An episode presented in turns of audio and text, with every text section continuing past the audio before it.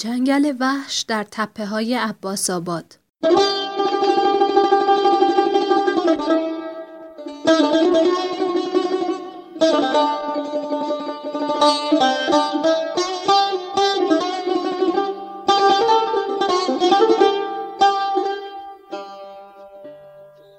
ظهر یکی از روزهای خوش دوران دبستان بود که برزو بی مقدمه و با خون سردی به من گفت که رد پای یک جانور وحشی را در تپه های اطراف خانهشان دیده است و شکی ندارد که جای پای خرس سیاه جنگلی است. مثل بیشتر ظهرهای تبالود چهارراه قصر برزو و من پشت دیوار مدرسه ناهار میخوردیم. من از بوفه ساندویش گرفته بودم و برزو قابلمه سه طبقه را داشت باز می کرد. بیشتر روزها قابلمه می آورد. پلو با خورش یا خوراک مرغ یا تاس کباب با نان و ماست و میوه در طبقه زیرین قابلمه. آن روز خودمان دوتا بودیم.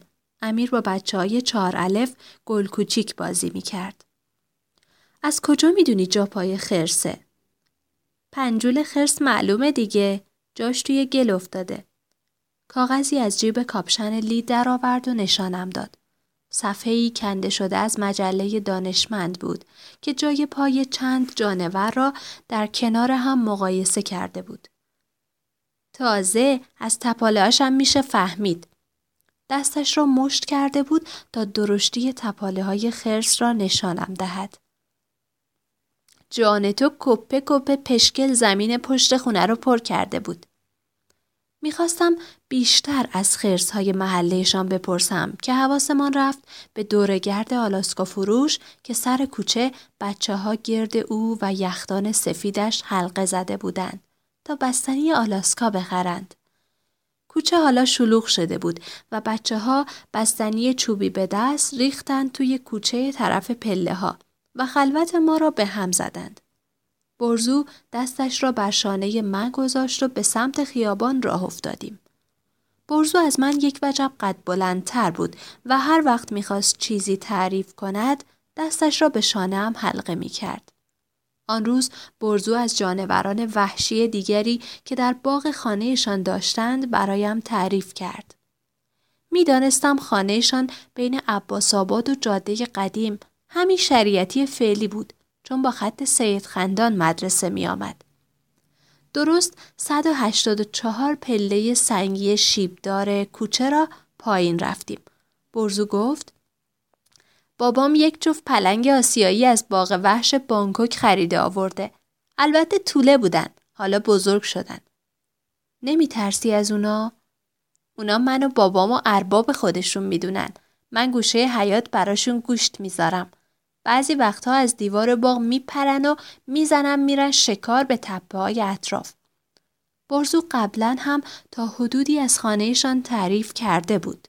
من که در یک آپارتمان صد متری زندگی می کردم به آسانی می توانستم حیات بزرگ و محصور خانه برزو را باقی تصور کنم که می‌شد در آن پلنگ و خرس و جانوران دیگر بچرند. برزو به خانهشان حتی باغ هم اطلاق نمی کرد. کله هاشون از پوست آویزون بود. برزو از جسد گربه هایی که در حیاتشان دیده بود برایم تعریف کرد. این برای من که گربه مرده ندیده بودم بسیار جالب بود. من فقط پسردایی بزرگم را دیده بودم که تفنگ داشت و یک بار شمال که بودیم گربه ای را هدف گرفت و چند بار به آن شلیک کرد. گربه زخمی از دید ما گریخت. ما دنبالش نرفتیم. پسردایی گفت گربه ها هفت تا جون دارن. آن روز پسردایی در شمال یکی دوتا کفتر هم زد. با یک تیر کفتر چاهی از بالای درخت سقوط کرد و دقایقی بعد ما جفتش را دیدیم که حراسان از شاخهی به شاخه دیگر می پرید.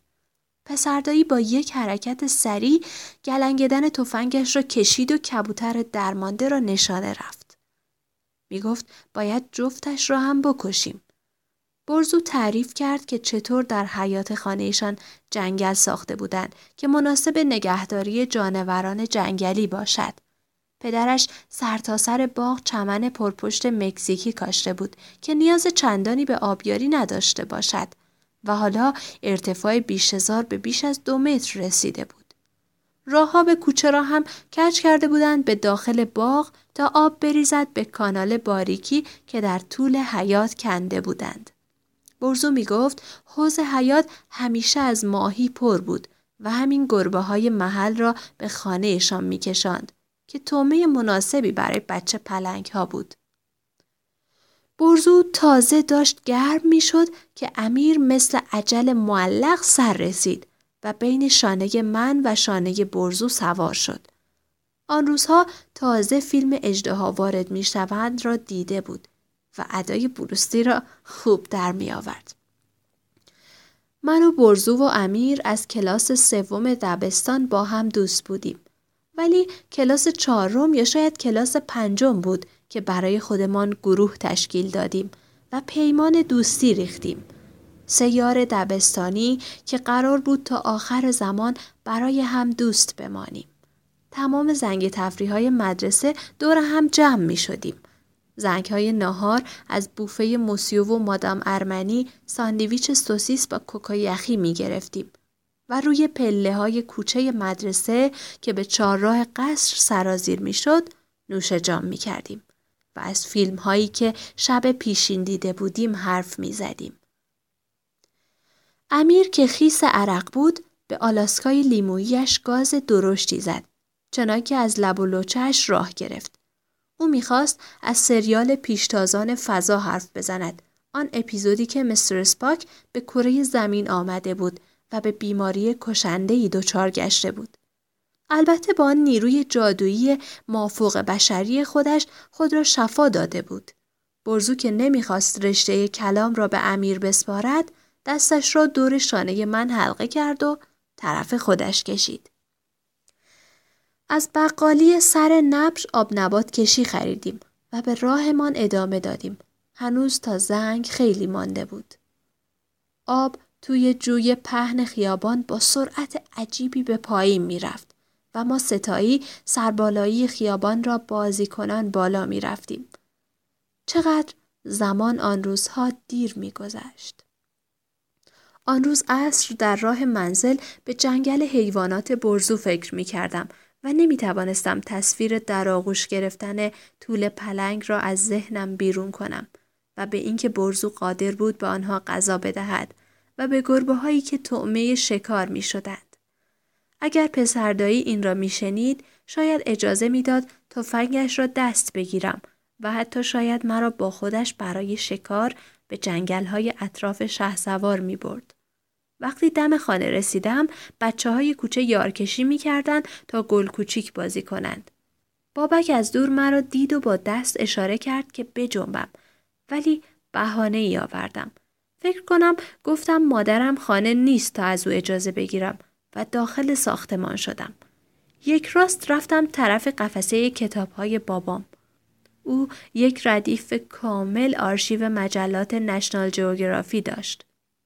من گاهی از بیحسلگی دوست داشتم صفحات این مجله را ورق بزنم. غرق عکس های حیرت انگیزی می شدم که آدمخوارهای آمازون را با آن تنپوش های پوستی نیمه لخت به تصویر می کشید.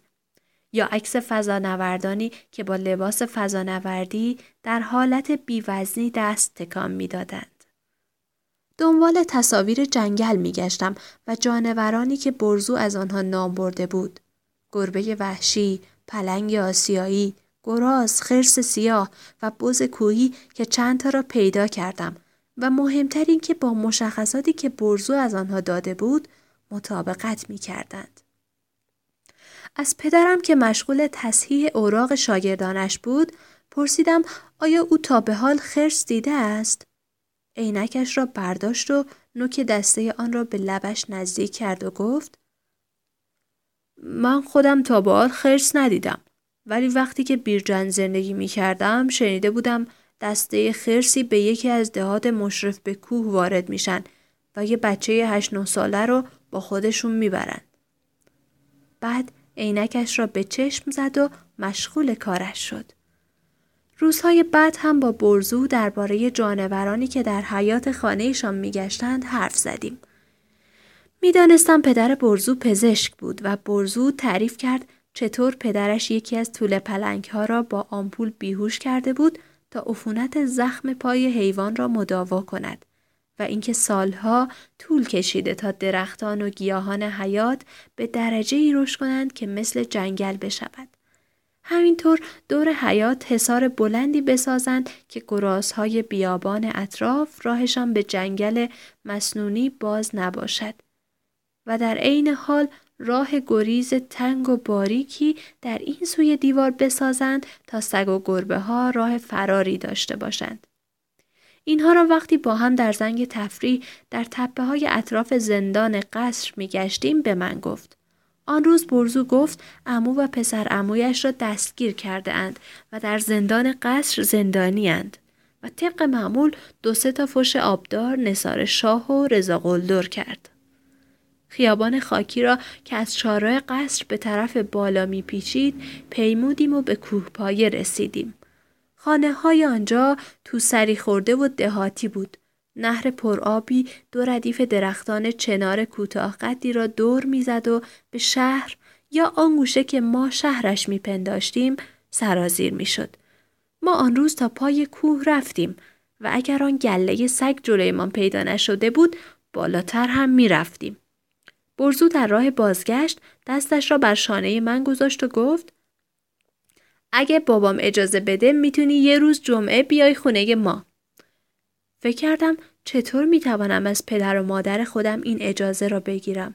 حتما سوال پیش می شدم و پدرم می‌خواست بداند پدر برزو کیست و چه کار است و کدام یک از دوستانم از آنهایی که او می شناخت خانه برزو خواهند بود.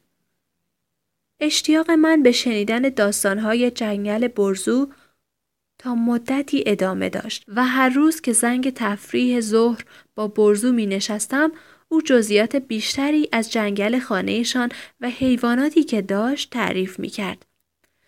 برزو می گفت پدرش چند تا مار هم انداخته بود تا در بیشزار طعمه مناسبی برای شغال فراهم باشد. قفس خرگوش ها هم البته در گوشه یزباغ جای داشت. آنها تون تون زاد و ولد می کردن و برای گربه ها و پلنگ شکار راحتی بودند. این را به کسی نگفتم و سال بعد برزو هم از مدرسه ما رفت. پدرش گفته بود در این مدرسه تعلیمات دینی را درست تدریس نمی کنند و او نیز باید مثل برادرش به مدرسه راهنمایی و دبیرستان البرز برود. تازگی ها بود که منزل پدری را تخلیه می کردیم. اسباب و اساس و هرچه در آن خانه قدیمی بود ریخته بودیم توی پارکینگ تا خیریه ای آنها را جمع کند. در انباری کارتون خاک گرفته ای پیدا کردم که یک دوره کامل مجله نشنال جیوگرافی را در آن جا داده بودند. همانجا در انباری تنگ و تاریک نشستم و مجله های قدیمی را ورق زدم. خاطرات کودکی و نوجوانی پیش چشمانم زنده شد. عکس نیل آرمسترانگ و نخستین قدم انسان بر کره ماه. دوست دیرین من امیر، شیر و ببرهای درنده استوایی و خاطره جنگل وحشی که پدر برزو در عباس آباد ساخته بود. همه را با ورق زدن چند مجله دوره کردم و آن دوست دبستانی که پس از دبستان از ما جدا شد. از کلاس پنجم دیگر برزو را ندیدم. امیر نیست که بیشتر فامیلش کالیفرنیا بودند زودتر از همه ما از ایران خارج شد. قرار بود آنجا مهندسی فضانوردی بخواند. آرزویش این بود که به سازمان ناسا بپیوندد و فضانورد بشود. هر چند سال یک بار ایران می آمد و با هم کوهنوردی و جنگلگردی می کردیم. یک روز پاییزی بود که قرار گذاشتیم با یک اکیپ باحال به طرفهای سوادکوه برویم و شب همانجا کمپ بزنیم. برگریزان سپری شده بود و جنگل آن حیبت همیشگی را نداشت. هرچه بالاتر می رفتیم مه قلیزتر می شد. صدای خشخش برگ های نارون و درختان توسکا و انجیری که زیر پوتین های ما له می شدند با آهنگ لغزش آب بر تخت سنگ های ریز و درشت که گاه دور بود و گاه نزدیک در می آمیخت. همچنان بالا و بالاتر رفتیم و جایی رسیدیم که چند تا گاو درشت مشغول چریدن بودند. و سگی که از بالای تپه ما را میپایید.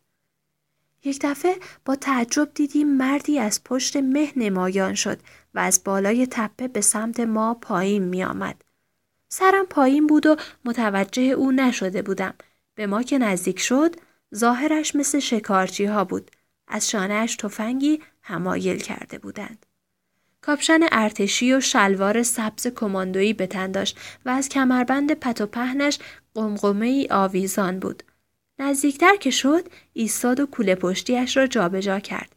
امیر گفت خدا قوت مرد نخست با اشاره سر پاسخ داد و بعد از اینکه با دستمالی عرق گردنش را گرفت گفت زیاد به این گاوا نزدیک نشین.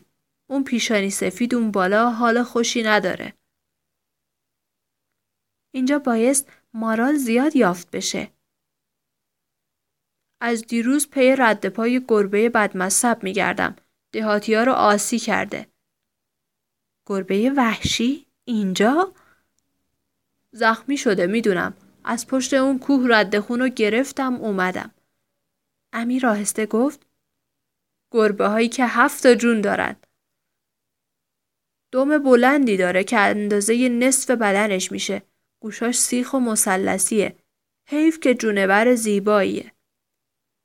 شما به کدوم سمت میرین؟